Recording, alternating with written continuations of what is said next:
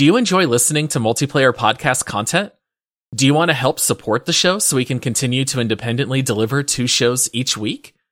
Do you also want access to our exclusive Discord server so you can come game with us and make suggestions for future shows? Well, what are you waiting for? Head on over to multiplayer squad dot com or click on the link in the podcast description to come join us on Patreon. We appreciate all of you for listening and subscribing.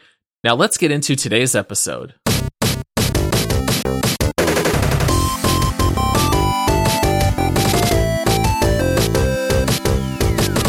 Hey, what's up, everyone? This is the Multiplayer Gaming Podcast. We like to break down video games and gaming topics, and today we are going to be exploring the genre of horror games. Ooh. Ooh. I was really hoping you'd do that. Were you really? I was. That's funny. So turn on that nightlight, pull your covers over your head, and hold your breath while we talk about the scariest genre in existence. I am your host, Paul, and then with me, I can already see him shaking in his boots, just thinking about the subject. All work and no play makes him a dull boy. It's Josh. Boo. That, that was scary, wasn't it? I, you know, it's funny, man, I, I, like, we're talking about horror games tonight, but horror games actually freak me out a little bit, man. You know? Oh, I've played a few with you. Yeah. I know they get to you. Yeah, absolutely. Yeah. You you know that I'm a I'm a sucker for, you know, screaming real loud and having a good time. So, well, our listeners might be wondering why we are talking about horror games with this bonus round episode and not an individual game. And we explained that in the last episode, but basically, long story short, Josh and I really wanted to finish Valheim, and we did. We finished it, but it did delay our next individual game episode. So today we're going to be breaking down horror games, and then next Monday we are going to do our deep dive into Cuphead, which is a horror game oh, in man. a sense, but that's a story for next week. Now before before we jump into the horror genre, Josh, I think you have a couple reviews for us. I did. We haven't read any reviews in a couple weeks, and so we've gotten a, a good bit of new ones, and we are getting really close to two hundred reviews, um, which is our next goal. So if you're listening and you haven't left us a review yet, number one, shame on you. Number two, please, please, I'm begging you. Um, but yeah, we're getting close to that two hundred, so... Uh, and as we, uh, we like to do, we like to give some shout outs to our listeners and, uh, read the reviews, uh, on the show. So this first one comes in from Kellen James Milk. Not sure who Kellen, Hi, Kellen James, James is Milk. Or why he likes milk or why he gives milk. I'm not really sure, but he titles it Best Thing in History. That's a That's a lot Whoa. to live up to. He says, this is my favorite podcast in history. I will go to federal prison if I cannot listen to this podcast. Man, that's, you know what? I'm calling your bluff, Kellen James Milk. Yeah, I was going to say, please don't commit any crimes on behalf of us, but we do appreciate the sentiment. Yeah, don't go to prison either, because I don't know if you can listen to podcasts in prison, can you? I bet you can, but Ooh, then you, gotta- you can't play games, and then that's terrible, so... That's true. Yeah, you'll have to smuggle in a phone, but you won't be able to game. That's very true. That's very true. So, all right. And then we have a very, this is, this is a really in-depth review right here. So it's titled Cool. It comes in from mm-hmm. High sixteen sixteen. And this one, this one includes me making some sounds. So okay. Amazing. And that's it. He literally wrote, he or she literally wrote out inhales and then amazing. So I hope my inhale oh. came through right there. Getting some verbal emotes in the reviews, huh? Yes. That's new. Yes. So okay, thank I like you, it. High sixteen sixteen. I want people to start leaving reviews with oh, crazy no. emotes, and then Josh will have to read them on the show. So I am fully on board with this idea. Okay. You know what, Paul? You asked for it. So, all right, one more. I wasn't going to read this one this time, but you know what? Fine. This one is titled, Great Podcast, Please Do an Episode on Minecraft. That may not happen. Oh. But this this review comes in from... Hang on. I got to... Taco Bacon, Taco Bacon... Firework, firework, firework, firework, red heart, light red heart, purple heart, silverware set. That's wait, that's the username or that's in the review? That's the username. The, the, it's just oh, their username okay. is a bunch of emojis, so I had to read out all hmm. the emojis there. So, well, Taco Bacon, thank you for the review. Oh, and then the, and then the review was great, great pod. I highly recommend it. Please do an episode on Minecraft. Uh, no. Yes, Minecraft has been an uphill battle with me and Josh. We did do Minecraft Dungeons, but maybe maybe for like our five hundredth episode, we'll do Minecraft or something like that. But we'll we'll see. All right. Well, now that we've moved on from reviews, let's get into the horror genre. Now, I think this is going to be really exciting because we have not played very many horror games together. And I think for the most part, that's because most of them are single player games. I have no idea what games you're going to be bringing up. You have no idea what games I'm going to bring up.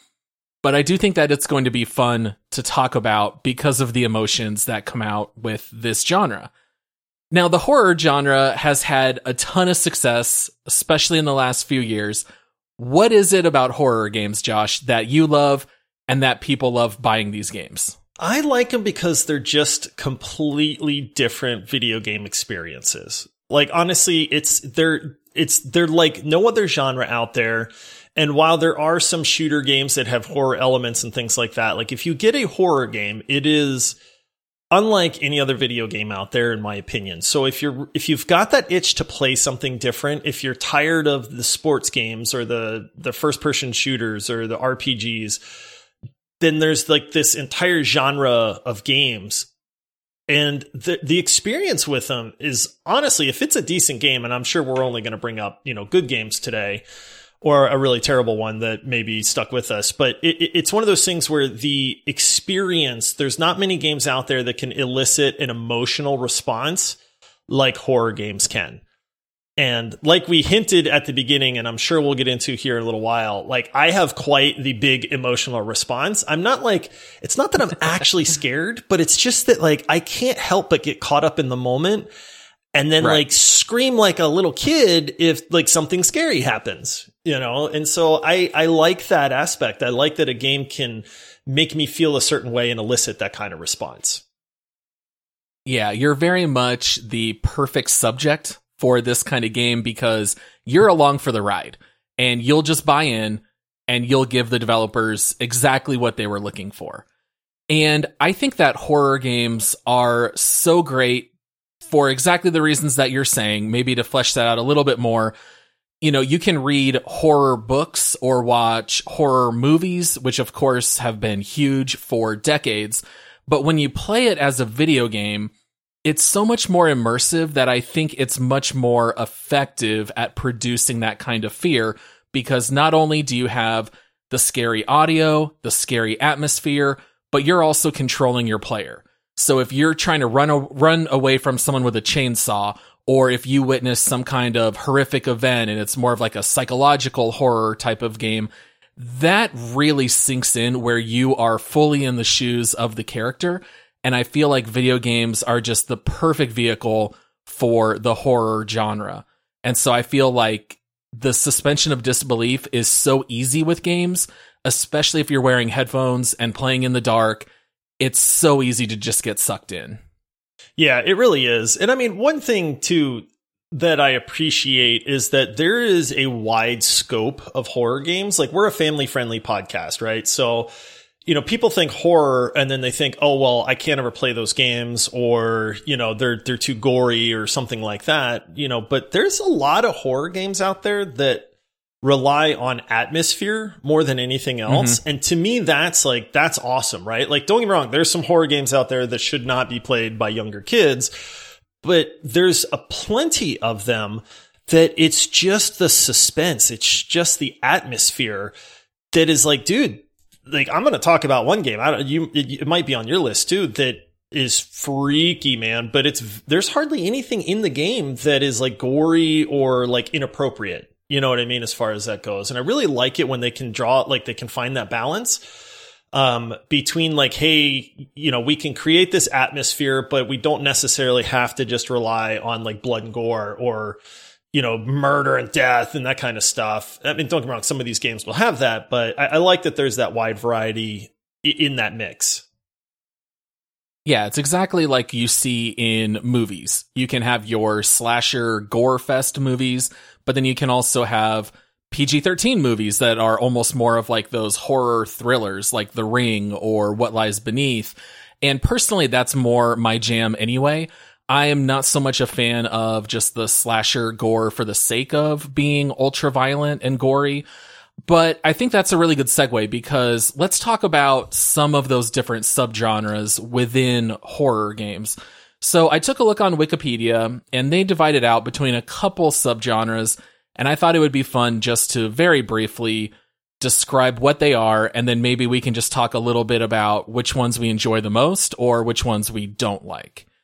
So unlike R P Gs, this is a very short list. Okay, so for R P Gs, when we did that last time, we talked about how there's like fifteen subgenres. I've only got four for you here.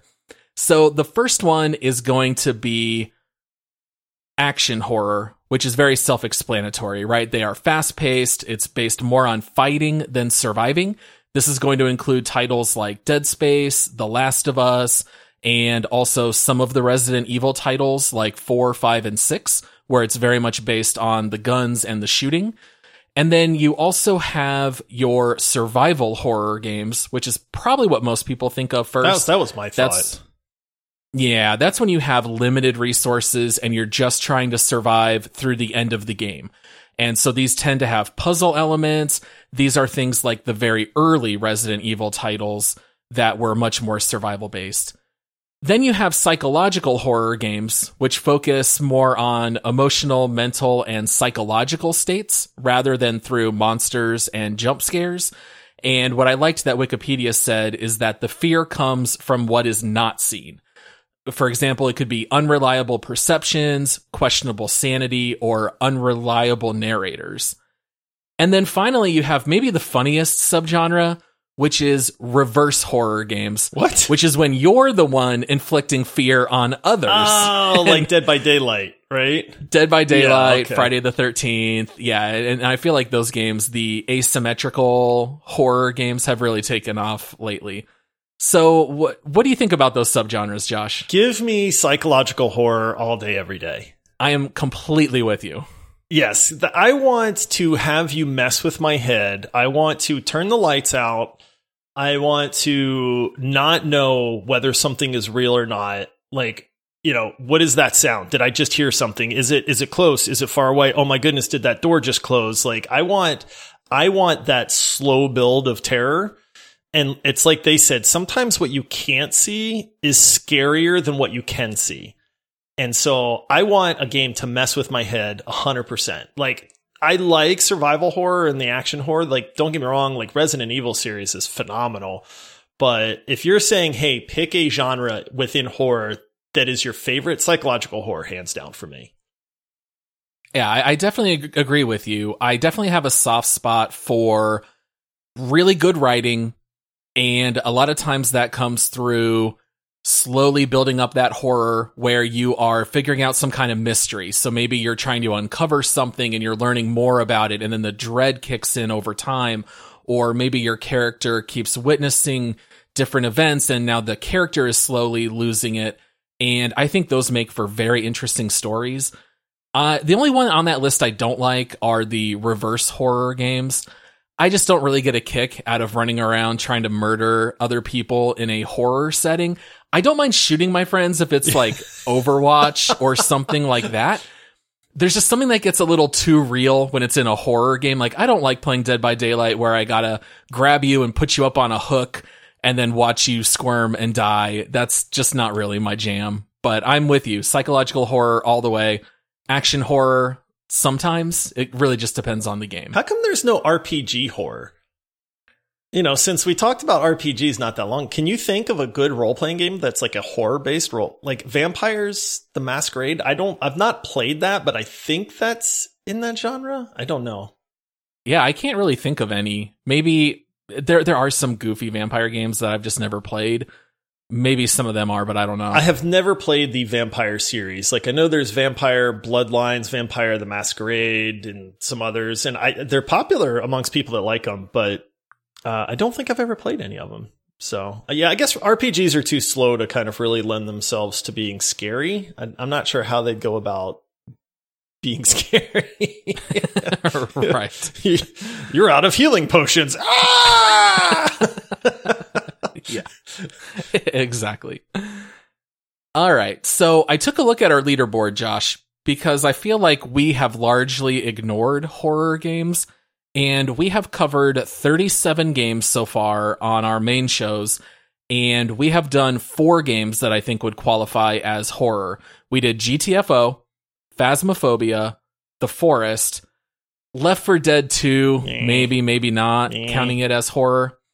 But Josh, none of those are in our top twenty-two. They are all in the bottom fifteen. So I don't know why that is. Maybe we've just picked horror games that don't lend themselves well with multiplayer, but we've ranked them relatively low up to this point.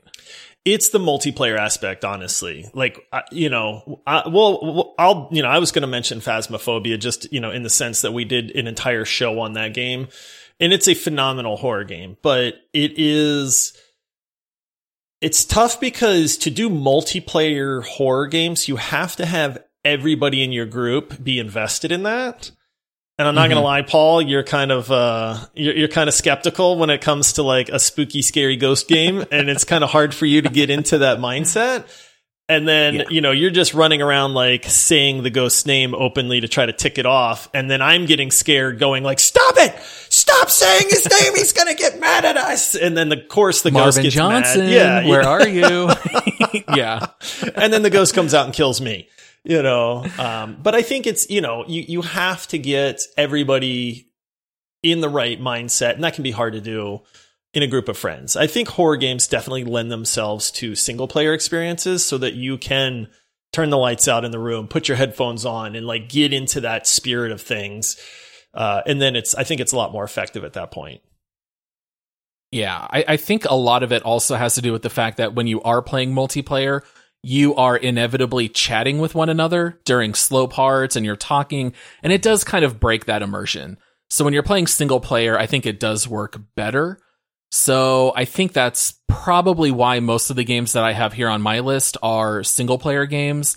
They're not all games that I loved, but they are games that I thought were very memorable within the horror genre. I'll say this. G T F O is a great multiplayer horror game. Like that game, we have not played that game in quite some time. So I'm actually, I'd be curious to go back and see, but there's few horror games that are multiplayer that can elicit the kind of suspense that G T F O does. Like creeping through those, those, you know, areas with the sleeper guys and then like mm-hmm. seeing them start to light up and their hearts beating and stuff, like that's, that's freaky, man. Like that'll definitely get your adrenaline going. Oh yeah. And especially one thing that we haven't really talked a whole lot about is the role that audio plays in horror games. I feel like usually sound doesn't matter all that much, but it definitely adds to the atmosphere. So I was thinking like in G T F O, whenever you would accidentally aggravate one of those, uh, one of the, the monsters that would have the tentacles, like the screamers, whatever mm-hmm. those were called, and you would hear the scream and see the flash of light, and then you would just hear all the monsters start to run toward you. And that can be so incredibly effective that I, I felt like G T F O always had that down really, really well. Yeah. Yeah, absolutely. And and so the last thing that I wanted to bring up before we start talking about individual games is just the fact that horror games have also really lent themselves well to games that are streaming online. The whole Let's Play movement, a lot of that was built on people like PewDiePie playing games like Amnesia, getting in the mood, really being emotional in all of their responses. And so I do think it also lends well to watching other people play horror games. And I feel like that's really just risen the genre as a whole, where when we brought up a list of horror games, off the top of my head, I thought, man, I've probably only played like six or seven, But after looking through a list, I had actually played like a good twenty to twenty-four. I was really surprised once I actually broke it down. Yeah, I started looking through. It's it's kind of weird because if you look at a list of horror games, like there's some games on there that it's like, I don't know that I'd consider that horror. You know, like I think yeah. you had mentioned like Wolfenstein is on that list. And it's like, yeah, that's just a shooter. Unless Nazis are really scary and you're considering those like horror-ish, then like I don't really consider that like a horror game. You know, and like the Resident Evil series, like, yes, there's definitely scary elements to that, but that's almost borderline for me. You know what I mean? Like it, it's the, the series has gone kind of a lot of different avenues there. Like you said, kind of like the survival and then the action. And I mean, I get that there's monsters and zombies and there are the jump scares and stuff like that, but it is, but I, it's almost like I, like I, my brain instantly goes like a step beyond that to where it's like, this legit has to be like scary. There has to be like scary moments in this game to, to qualify. Yeah. Resident Evil is kind of interesting because Resident Evil four is one of my favorite horror games. And I didn't even put it on my list because so much of that game is just pure action. And the game is relatively fast-paced compared to most horror games. Usually in horror games that are especially survival-based, they really hit the brakes. And these games tend to be more stealth. It's a lot of hiding, and it has more elements like that. And I think that since Resident Evil four was just so popular, they really leaned into the shooter aspects of it. But they have returned back to more of the roots of horror. So Resident Evil seven was more like that. And then I also played on P S five the demo for the upcoming Resident Evil. And it's very much just straight up horror. Yeah. Like you wake up in a cellar and you're walking around and you're reading all these notes written and you find out about people who are being abused on the property. And there's like torture instruments and there's blood everywhere and you have to sneak around with ghosts in the house. And then there's this nine foot sexy vampire yeah. lady who comes out of nowhere and yeah. broke the internet for a week. And so, you know, Resident Evil is kind of an interesting one, but I feel like they're kind of going back to those roots after going full action for a bit.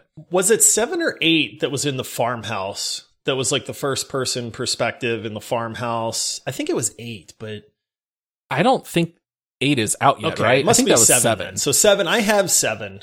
Mm-hmm. Yeah. And it's like, it takes place in the farmhouse. There's the weird, like old people that live there and it's pretty freaky. I didn't actually finish that, but that was very atmospheric. So I did like that they were getting more towards like the horror genre in that regard. I mean, it's kind of hard to beat the early Resident Evil games, you know, as far as some yeah. nostalgia and stuff goes too, but I would definitely qualify the later ones as more horror than action. Yeah, definitely.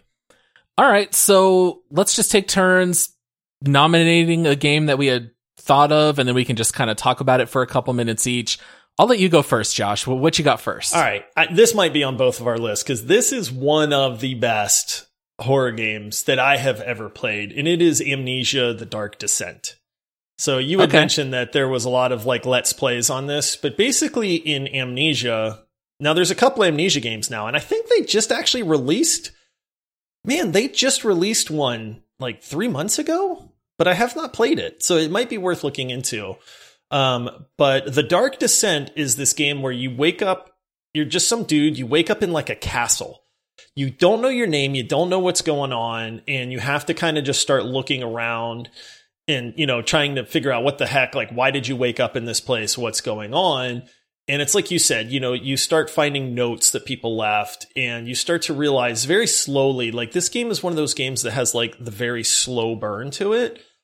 But mm-hmm. man, when it gets going, it's there is there's not many games out there like this. There are parts in this game that will literally make you like shrivel up into a ball. And it's one of those like like something is after you, something is chasing you, but it's invisible like the whole time, like the whole time it's invisible, but you'll be walking through some sewers.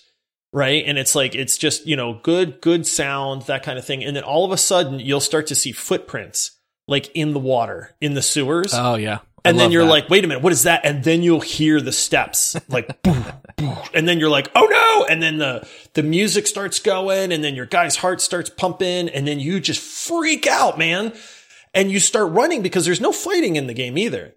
Like, that's the other awesome thing about it is you either run or you die, and that is it.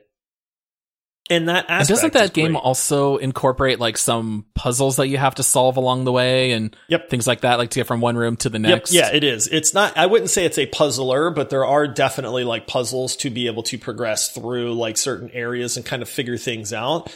But the whole time you're doing that, you're constantly pursued by this monster.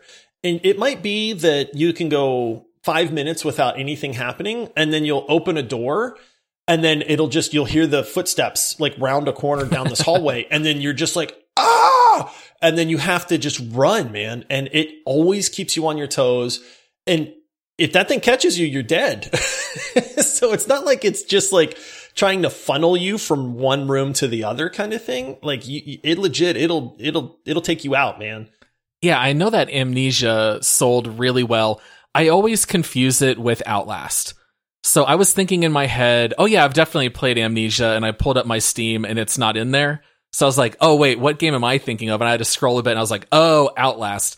To me, I remember watching both of those games by a lot of streamers, and then somehow in my head, they kind of just got confused with one another. So Amnesia, I have seen others play, but I actually don't own it. But that one seems to really lend itself well. I can see why you would want to bring that one up first. Yeah, it's the graphics are a little, I mean, honestly, they're pretty dated. I was going to say they're a little dated, but they're pretty dated. But it's one of those, it's one of those games where the graphics do not matter. It is one hundred percent about the atmosphere, the that monster chasing you. And I can't, like, I don't want to give spoilers, but there's times throughout that game where when that monster shows up and it starts chasing you, it is like the best thing ever, man. Like I said, they, they do some really, really cool set pieces with you being pursued and how you have to run away and what you have to do to kind of escape. Um, the it, it's, it's bar none, man. That game's phenomenal. Oh yeah. Well, maybe one of these days I'll, I'll get around to trying it myself. So, the first game, or I guess it's really a duo of games that I have on my list, I wanted to start off light, and then some of the heavier games are going to come up a little later. I'll probably have to give a disclaimer or two. Like, if you have kids in the car, you might have to skip a section or two coming up later. But I'll, I'll start off easy. Animal Crossing. And I wanted to start off with, what was I that? I said Animal Crossing. Animal, yes, Animal Crossing. Psychological horror every day is the same. Yes. It never ends. All right, I wanted to start off with some of my favorite arcade memories, Area fifty-one and the House of the Dead. Oh, the shooter games. Now, I would definitely say Area fifty-one is pretty much a straight-up shooter.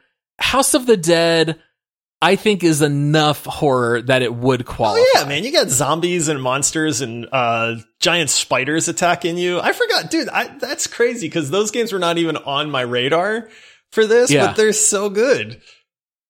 I loved wasting all of my money in the arcade playing House of the Dead. I would just pump all of my money into that, get as far as I could. Were you a fan of those games with the guns in the arcades? I like them. I think they're a lot of fun, but the thing that I hated was the guns were never calibrated. They were always so poorly calibrated. You would learn. You got to shoot three inches yes, up and to the would. right, like on every guy. Like, yeah. Why? Why is that so hard to do? They could do it with Duck Hunt, man. Like, you're telling me modern technology can't sight in like a, a light gun? Yeah, I, I don't know how accurate Duck Hunt was. I had a lot of issues with that one at friends' houses. All right, but fair enough. Maybe that's a bad example, but yeah. Now, House of the Dead, I loved so much. I bought it along with four guns for my Xbox. Whoa. Now, that was a lot of money back then because I was probably, I don't know, like seventeen or eighteen. I remember I had my first job working at Harkins Movie Theater, and I had saved up enough money, and I bought all of that for my Xbox. Now, as you might guess, when you only play House of the Dead once a week, that the game stays fresh. But when you own it and you have unlimited credits, this might come as a shock, Josh, but that game was fun for about four days, and then I never played it. I was going to say, that game gets it gets repetitive real quick. I played House of yeah. the Dead two, which I think was on Dreamcast, if I remember right. And I played that game solid for like two days straight, and then I just, it got like, it's like you said, it got really repetitive, and I don't think I played it anymore after that. Yeah, as great as Time Crisis, House of the Dead, Area fifty-one, those games are definitely best if you only play them at the arcade. And I remember being so mad because those guns, I think, were like forty dollars each. Wow. And I tried... I tried to sell them at to GameStop, and you remember how oh, little you, you would two dollars get for accessories. I think it was legitimately like four dollars each. And I said, never mind. And I just held on to them for like five years. And eventually I ended up selling them at a church yard sale. And I just packaged all of it for like four dollars. And I sold House of the Dead with all these controllers. But at the time, I, I wasn't going to let go for such a low price. Those games were good, though, man. I mean, they did, they threw a lot at you. And th- there was, I think part of the fun of that was the feeling that you were about to get overwhelmed. Like when there was a uh-huh. lot on the screen and you were shooting, shooting, you know, and it was just like, you're out of ammo, you're having to reload. I, I don't remember if that was one of those games where you could like, they had like the Uzi off in the distance. And if you shot the Uzi, then it would let you equip it. And then you could fire that, you know, at that. But yeah, you'd have a set number of bullets. Yeah, those for are the fun special games, gun. Man. I think so, too. And especially when you were a kid, it's not like you could just go to the shooting range or something like that. Like guns seemed neat. And if you were a kid, that was the closest you could get to it, other than once a year when I would go to Boy Scout camp and I could shoot a rifle. So going to the arcade, playing those games, I thought was always fun. So those are some of my my earlier memories. All right, number number two for you, Josh. What you got? Oh, I know you've got this one, so we can share this one. All right. No, I'll tell you what. I'll I'll let you I'll let you bring that one up later. Um. Okay. So, it might not be on my list because I assumed you would bring it. Oh, really? Okay. Well, does it start I'll, with an E? It does.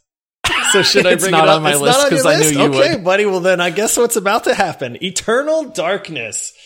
Yes. Oh, man. Sanity's Requiem. The This game blew my mind. Now, I don't... I want to say, was it P S two?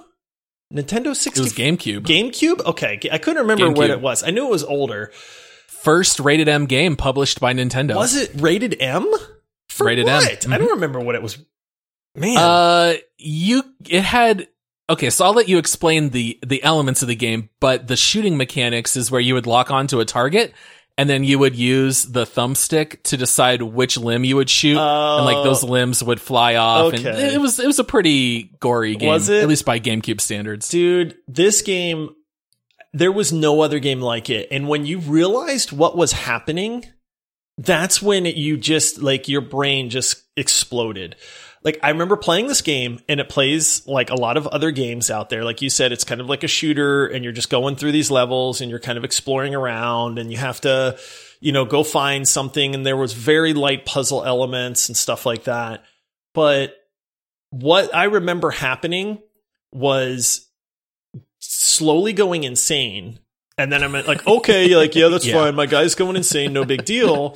And then I'll never forget. She was my girlfriend at the time. She's my wife now. But I remember her turning the volume down on the game. And I, uh-huh. and I like, and I remember going like, Brandy, turn the volume back up. And she was like, what? And I was like, turn the volume back up. Like, I'm in a fight. I got to be able to hear where they're coming from. And she's like, what are you talking about? She's like, I don't even have the remote. And I'm like, turn the volume up. I'm going to die. And then she's just looking at me like I'm crazy. And then that's when it dawned on me that it was the game. It was in the game. It was in the game, man. Like the the your the volume meter would pop up oh, and the sound goodness. would go down. Dude, that so, game would mess with your head. Yeah, the the it was the first game I ever saw that would break the fourth wall. And so they just played with that element, knowing that you're playing a video game.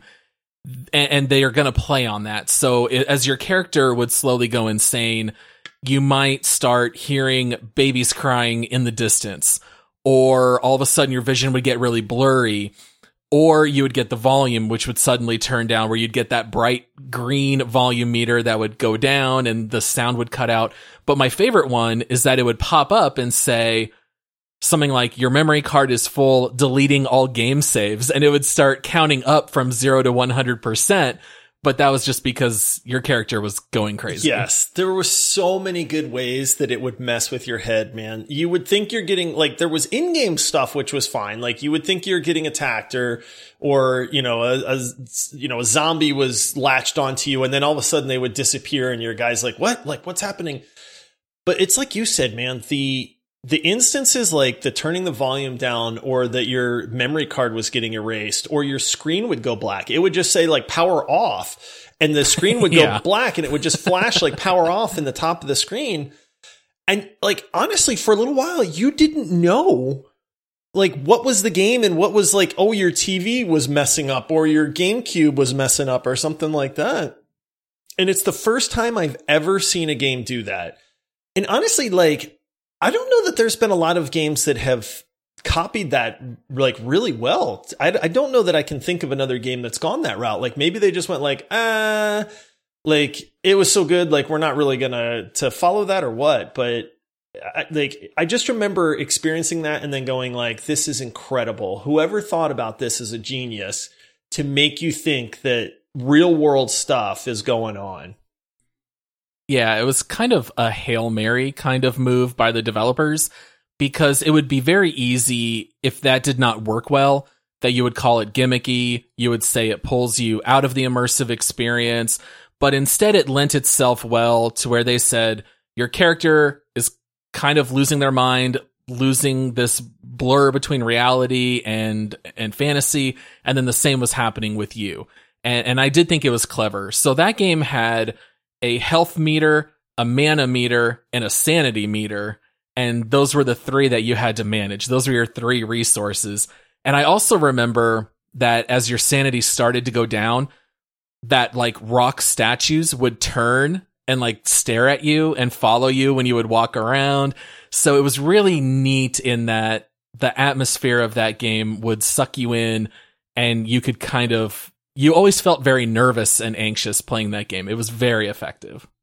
It also helps that it was a really good game. Like the game itself was a lot of fun. It wasn't like this was like a terrible game with like neat gimmicks, but I seem to remember like actually really enjoying playing the game itself too at the time. So the, it was, it was a lot, like everything put together made it a very memorable game.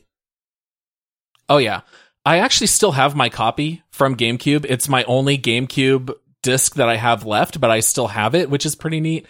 And I don't remember everything about the story, but what I seem to recall is that it starts off with a woman who is going either, I think her grandfather either just died or he's dying, and you discover this book that is like made out of human skin, and you start reading through it, and you start learning about these ancient spirits and how they were working through these power orbs, and then you start reading through the journal, and then you experience across different timelines, different people who had encounters with these spirits. So I remember you start reading the journal about this Roman soldier, and then all of a sudden, finger snap, you are this Roman general with Roman era swords and shields, and now you're playing in the desert.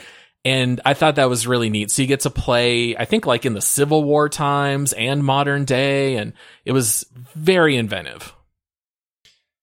Yeah, it was. I, I love when games do groundbreaking things like that. And that one, to this day, dude, I probably haven't played that game in thirty years, to be honest with you. And it still stands out to me. You know, those memories, like I said, blaming my wife for the volume and stuff like that. Like, it, kudos to those guys. Yeah, super memorable. All right. The next one that I have here on my list is a game that I have not played in a long time, but I'm thinking about picking it up for P C. And that's a game called Alan Wake. I have never played Alan Wake, to be honest with you, and I, I, I've heard of it many times, but I know nothing about it. Okay. I really loved this game because you guys know how much I love T V and movies, and Alan Wake was very much set up like an episodic T V show, and so the game was split up. Instead of being different quest lines, it was episodes. And when you would finish episode one, it would usually end on a cliffhanger. And then when you would start the next mission, they would say, previously on Alan Wake. And it would show you all these flashbacks of the important storyline elements in case you had forgotten since the last time you played. And so basically, long story short, Alan Wake is where you play as an author that has writer's block and you're taking a vacation. It's somewhere in the Pacific Northwest. It's like Oregon or, or Washington. And then basically you're staying at a cabin in the woods next to a lake, but then your wife gets taken, and then all of these supernatural events start happening around you, and you're finding manuscripts that were written by you describing everything that's happening, but you don't remember ever writing that down. So it's like you don't remember writing the story, but all of it is coming true. And there's a lot of shadowy figures that come out and attack you. And then the neat element is that you had to manage your flashlight along with your weapons. So the only way you could fight the bad guys was to hit them with the flashlight long enough that it would stun them. Then you could shoot them with a gun. So you had to manage ammo for your gun, but you also had to manage batteries for your flashlight because they would run That's low worst. And you'd have to swap them. That's the worst. I hate games that do like the whole like light thing. That uh, it, that reminds me in that the Amnesia, you can get like lanterns and stuff, and finding fuel for the lanterns is like really critical. And yeah. I get it adds the suspense, but I just, I hate that feeling of like, no, I'm out of batteries. It's like, no. Yeah, there'd nothing, there'd be nothing funnier than getting slammed on by like three shadows and you're swapping out these batteries in this flashlights. That way you could fight them. But Alan Wake was a lot of fun. I remember really loving it. And I think it's had some updates for P C. So you might be able to like play it nowadays in four K and stuff, which I think would be neat. Uh, last thing I'll say about Alan Wake is that it has tons of references to other movies, which is kind of neat. So there's a hedge maze that's exactly like from The Shining. Oh, so really? That's in that's there. Cool. Uh huh. You're constantly being attacked by birds, like the Hitchcock right. movie, and it's a lot like the T V show Twin Peaks. I don't know if you ever watched I that, did not, but the, nope. the the city is exactly like. Uh, the city of Twin Peaks in the T V show. So Alan Wake was a, a really fun, memorable one. I've heard really good things about that game. I've just never, I've never played it. And on, like, I probably never will, to be honest with you, but I seem to, re- like, I don't know of anybody that's brought it up that hasn't brought it up in at least like a favorable light. So it seems yeah. to be one of those games that, you know, people, people really enjoy that have actually played it. Yeah, I know it had quite a bit of D L C as well that continued the story, so someday I'll have to get around and check that out. All right. Um, this next one, man, I I have brought this up on the show. It's been a long time, and I, I'm going to bring it up again because this game, I think you can pick this game up for dirt cheap now, and it's probably like a ten-hour experience, um, but Hellblade: Senua's Sacrifice. You've heard me okay. mention this before. And this game, it is, it's such a hard game to describe because there is a lot of action, like fighting involved, but then there are very long stretches of this game where it's like, you're just kind of almost like playing like a story, if that makes sense. You know what I mean? Like where it's just, it's a lot of like walking through these levels and then like, inter- like listening to your character or seeing what she experiences. And so what this game is, is basically you play as Senua, who is uh, got some serious like psychosis issues. She's like a Viking warrior. So I love that, you know, the Viking mythology and stuff like that. So the setting is just right up my alley. Um, but this game starts off, the first ten minutes of this game are just mind blowing.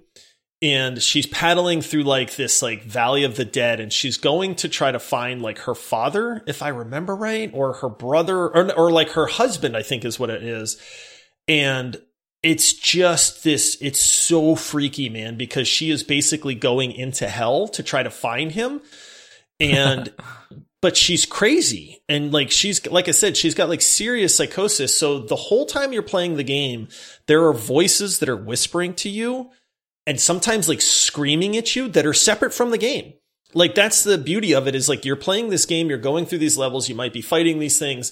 And the whole time, dude, you just have these little voices whispering to you.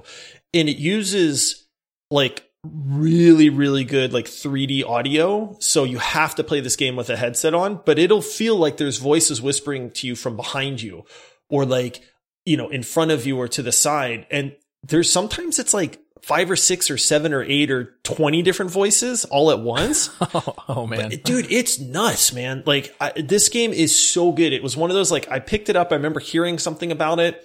I picked it up. It blew my mind. Like, honestly, there's so many good parts to this game. The story is really, really good. Like there's, it, there's a couple of those like aha moments to it. Uh, the action and the fighting is really good. In the end of the game, there's a fight sequence. I won't give any spoilers that literally gave me like chill bumps because of how like epic it was after like playing the whole game and like seeing the journey that she went on.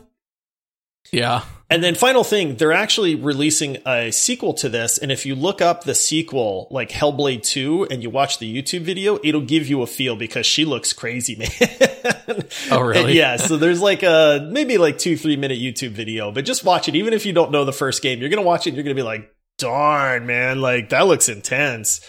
And that's that game. Yeah. I, yeah. I'm watching a little bit of footage. It looks amazing. The fire animations. Oh, the graphics and the audio killer. Are second to none, man. The, the, it's such a well done game, man. It is, it is triple A in everything except for price. Did you play it in V R? Because it says there's a oh, V R edition. No, there is a V R yeah. edition for Hellblade. Yeah, that sounds like it would lend itself well to V R. Yeah, Hellblade: Senua's Sacrifice V R edition. I don't know how that would be, man. That might be too freaky.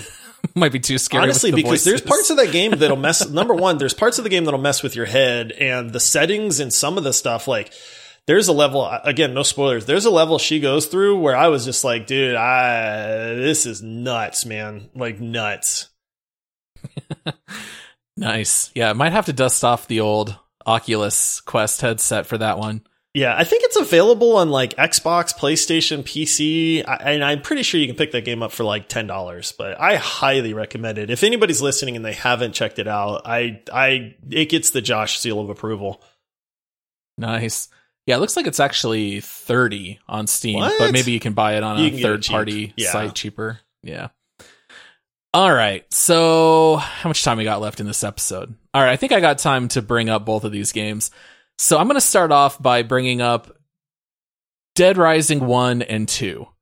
Dead now they Rising. have made they have made more, but I have only played the first two. Do you know anything about this, the series? Is this the survival game that you tried to get us to play where it's like a zombie apocalypse and your guy has to run around and like collect stuff and Is that that game? I mean, that's all true, but I don't think we ever played it no, together because it's a single player game. It. And I remember thinking, like, I think I got it for free. I played it for like forty minutes, and then I was just like, yeah, like you have to go repair a radio tower or something.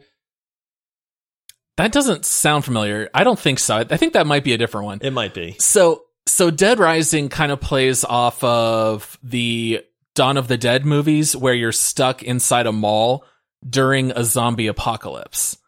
And so Dead Rising has two things that are just absolutely hilarious that blend horror with comedy. I know what and game you're talking about now. Do you know what I'm talking about now? I know what okay. you're talking about, yeah. It really hits that sweet spot with scary and funny because you are running around constantly in danger from all of these zombies. I, I remember them bragging that you could have like ten thousand zombies on the screen at the same time. They're not quick moving zombies. It's more of the old school, slow ones. Don't get cornered because you won't be able to fight your way out. And the game had two things that made it so much fun. First of all, the weapons. The weapons were sometimes very good. Sometimes they were completely ineffective because everything in this game is a weapon. You could pick up traffic cones and you could plop them on zombies' heads. And so then they would just start like turning around and stumble and fall and they couldn't see you. And so some of them were as silly as that. You could pick up a pile of dish plates from like the mall's version of Sears and start chucking them like Frisbees and hitting zombies. And then the second Dead Rising created crafting elements. So you could start combining things together. So guess what you could do? A propane tank plus a hammer and nails. You got yourself an I... Wait, I was going to say an I U D. An I E D, baby. You, you chuck that thing out. You would not use that as an I U D. Uh, well, yeah, cut cut that from the pod. It's an I E D. And so you would throw this giant propane tank and then it would explode and then the shrapnel would kill all these zombies. You could hook up a battery to a wheelchair, and then it was called the electric chair. And if you ran into a zombie, they would fall in and start getting shocked. But then the other thing that made me laugh, some of the hardest I've ever laughed in my life, is that the game was full of clothing choices. So you'd run through a mall, and you could just try on outfits. You could see the outfits on the wall or a pile of clothes, and you would change it. And he would just put on like Daisy Dukes and a bikini top, but you were a guy, and then you could plop on like sunglasses and a tuxedo hat. And in the cutscenes, your guy is just wearing all these clothes in the cutscenes, delivering lines of exposition and dialogue, furthering the storyline. And none of the other characters ever comment on your clothing. So you would look like a complete psychopath. And I just remember cackling with my wife's cousins because we would all play this together. And the Dead Rising games hold a special place in my heart. They were so funny. And that was really when zombie games, like every game had zombies in the two thousands. Yeah. And it was kind of like right in that heyday for, for zombies. I remember the games now. And that was the one thing that stood out to me on these was the insane weapons that you could make. You could get like electrified pitchforks or, oh yeah, you know, yep. just it, like, honestly, like the sky was the limit, which was a ton of fun in those games, is what could you put together? And it, and like the developers of that game, man, there was almost nothing that they didn't think of where you could combine like multiple things together. And then it would be like, you've made a spinning mace of death and like fog machine you know, or something yeah. like that. Dude, you could pick up a container of dog food and like swing it at people and just, you know, hit them with a bag of dog food. That, that game was just so funny. Yeah. Um, oh man, I've got way more on my list here. Um, I guess I got time for one more on this. Um, I mean, I, I don't want to, I don't want people to think we're leaving out like games like Silent Hill. You know, Silent Hill was absolutely incredible. It was one of the best like horror games at the time. Um, so I'm not going to get into Silent Hill. You had mentioned Outlast. Those games are They're disturbing, man. Like, they're scary, but there's a lot of, like, disturbing stuff in the Outlast series. um, I did not play Outlast. Uh, Outlast two has great graphics, but I did not play that one very much. Um, we talked about Phasmophobia. Honestly, Phasmophobia is terrifying, dude. If you... We did a whole show on Phasmophobia, so I don't want to go into a lot of depth on that one. So just listen to that show if you want to know our thoughts on that. But that game is... terrifyingly scary. Uh, it's also the, terrifyingly slow. Yes, that too. Because your guy um, it's, moves it's at torture a and pace. horror, uh, both. um, it's so, psychological horror in real life. So I'll bring up now. These games are not super scary, but they were. I do consider them to be kind of horror light, and that's the Bioshock series. Okay, that's um, fair. Yeah, and, and I mean, probably Bioshock one and two more than like Bioshock Infinite, because then it got real bright and pretty and stuff like that. Um, but more I, cyberpunkish. Yeah, the the original Bioshock, man, with that game was, it had a ton of really good atmosphere. You had the crazy people that were all hopped up on, what was that stuff that they were injecting, and they were trying to get the little sisters, the... I don't remember what it was called. I can't, I I can't what remember what it was called about. either now, but you know, you had those people that were all crazy. And so you'd walk into a room and there'd be those people in there and they'd all go crazy and attack you. And then you had the big daddies. Oh yeah. You know, and classic. The big daddies were terrifying, man. And at the same time, like when those games came out, they touted the fact that you could try to fight a big daddy and you might be able to kill one, but it's going to use up like all your ammo and stuff like that. So of course, like everybody wanted to try to fight them. But hearing a big daddy coming was a pretty terrifying experience. Like more often than not, you would just run, you know, and I just the Bioshock, the initial one was so good from both an atmospheric standpoint, exploring that whole rapture, you know, is what they called that. It, the coming across like the little sisters and the big daddies, the uh, the twist at the end of the game, which I won't spoil, even though it's been out for twenty years now. Um, you right. know, the, that kind of thing. It's just, it's one of those where it's, it felt like a complete game, but there were a lot of very eerie and kind of scary moments to those. And even though they weren't really trying to be a scary game. And so that's what I kind of really respected about that was that they did have those moments where you did get kind of like, oh crap, like I need to get out of here, or I don't like where I'm at, and that kind of stuff. So. Yeah, and it was just innately creepy because you're in this like deserted underwater city, and all of that felt claustrophobic and and deserted, but filled with now all of these monsters. And then also, it's kind of easy to just throw in some creepy children and have them talk to you, yeah. and that's always going to be creepy in and of itself. So it, it brings that to the table too. All right, the last thing that I wanted to bring up. And this is where I will give a little bit of a disclaimer. I'm not going to get into super details, but maybe if you have like five or six year olds, maybe it's worth just, you know, fast forwarding a couple minutes here. But I wanted to talk about Manhunt, Manhunt. which is made by Rockstar. Yes. I don't, man, I don't know that I ever played Manhunt. Manhunt is without a doubt the most disturbing game that I have ever played. It came out on P S two back in two thousand three. So this is going back pretty far, but this was a game that was ultra violent with a lot of different items and weapons. So the premise of this game is that you are a criminal who is on death row, and they take you to go execute you by lethal injection, but you wake up and you have an earpiece in your ear, and he says that he's the director and that you can win your freedom. All you have to go do is go kill these people in really violent ways, because he's producing movies that show that, and there are C C T Vs everywhere, and the more violent they are, the more his audience will love it. And so over the course of the game, you're finding, you start off with like plastic bags, and then all of a sudden you start getting more like knives and blades, and the game ends with like chainsaws and weapons. It's like Saw. And yeah, a little bit. And what's funny is I have a quote here from a Rockstar employee who worked on Manhunt. And in two thousand seven, former Rockstar employee Jeff Williams revealed that even the game staff were somewhat uncomfortable about the level of violence. Quote, "There was almost a mutiny at the company over that game. It just made us all feel icky. It was all about the violence, and it was realistic violence. We all knew there was no way we could explain away that game.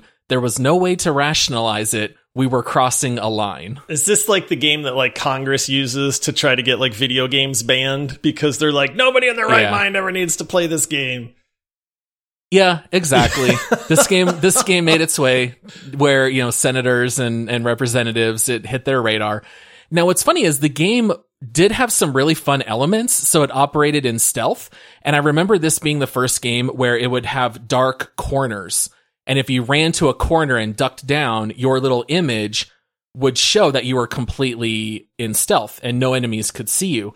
And so in the game, you could tap walls, you could throw bricks, and you would get attention of enemies, and then you could sneak up behind and execute them. But what was weird is that anytime you would perform an execution, the video would cut to like the C C T V footage. So it would go, and then you would get like the V H S yeah. artifacts on the screen. You would see the execution, and then it would go back to the normal game. And so all of those things just added to the ambiance of it. But what I really remember most is my wife's cousin, Ryan, playing with us. And in the end, you fight the final boss, which is a guy wearing a pig mask over his head. He calls himself Pigsy. He talks to himself, and he runs after you with a chainsaw. And every time that Ryan would turn a corner and Pigsy would start sprinting at him, he would just scream like a little girl, and it just never grew old. The rest of us would just laugh so hard because he is very much like you. He would buy one hundred ten percent in. He's going to scream. He's going to go crazy over every jump scare. And that was just so memorable. That Manhunt really stands out, even though I'm really shocked that I played that game. If that game came out now, that's one of the few times where I would say, like, you know what, that's that's a bit beyond even for me. I'm going to let that one go. Yeah. That just dawned on me when you said the guy with the pig mask, because there was the guy in um, Dead by Daylight that had the pig mask. Yeah. And I never yeah, knew yeah, yeah. where that came from, except now I know. Because I, I remember we played against a guy that played him and wrecked all of us like in no time flat. And I was like, who's this stupid pig guy? Like, where's he coming from? But I bet you that's yeah. what he's from. So. Yep. So Manhunt was kind of weird because you were a bad guy killing other bad guys, but it was all like, it didn't feel like you were doing it for anything good. The game was just very heavy material. It wasn't very fun per se. Yeah. So that's kind of why that one stuck out also. Yeah. Like it's weird. It's like gore in games is, it's a weird line, right? Like I don't mind Mortal Kombat like at all. Like it, uh-huh. because it's almost like comical gore. Like I know it's not like there's nothing funny about it, but at the same time, it's like, it's a fighting game, and it's been Mortal yeah. Kombat has always been so over the top. And I mean, even with the Mortal Kombat ten, I mean, the graphics in that game are phenomenal. So when they get into some of those fatalities, right. like, dude, these are like, okay, like this is a far cry from the pixelated, like spine ripping out, you know, the kind of thing. But I don't know why like that doesn't bother me. But then like, like you mentioned, like a game like Manhunt where there's no, like there's nothing, but it's just straight up like gratuitous, like gore and like that kind of stuff. It's like, I don't really have much desire to play that like in a video game, even though I yeah. know that's really no different than like Sub-Zero, like impaling a guy with a dagger made of his own blood. Like, you know what I mean? Like I can't explain it away, but I, you know, there is a difference and I, who, I don't know who knows what it is, but. Yeah, I'm, I'm with you. If you watch a movie like the Kill Bill series, it's all over the top because it's just action. Right. Yeah. It's almost, it's almost parody at that point. And yeah, it's just something a little bit different, I think, especially when it's, you know, darker subject matter. Yeah. All right. So we're ending the show on a real high yeah. note here, but uh, it, it's ending like all horror movies end, right? We're at the end. You think the guy's yeah. dead. Let's and then go hide the in final the basement, scene. Paul. Yeah, exactly. All right. Well, you know, hopefully you guys love horror games as much as we do. I know that we had fun, you know, remembering and bringing up some of these older games. If there's anything that you would like us to cover on the show, whether it be a bonus round subject or an individual game, please hit us up on social media. You can find us everywhere at Multiplayer Pod. You can also find our Patreon page at multiplayer squad dot com. If you would like to come help support the show, you can pledge starting at five dollars a month, and then you can have access to our Discord server where you can come chat with us and other squad mates. You can also make suggestions there on Discord as well. And then we will we will be back on Thursday with an episode of This Week in Gaming. And then next Monday, we will be talking about Cuphead. Bum, bum, bah. this, uh, that's going to be an interesting episode. That's all I can say. There's a, a little bit of uh, foreshadowing there. That'll be interesting. That that might be the operative word. All right. See everyone on Thursday. All right. See you, everybody.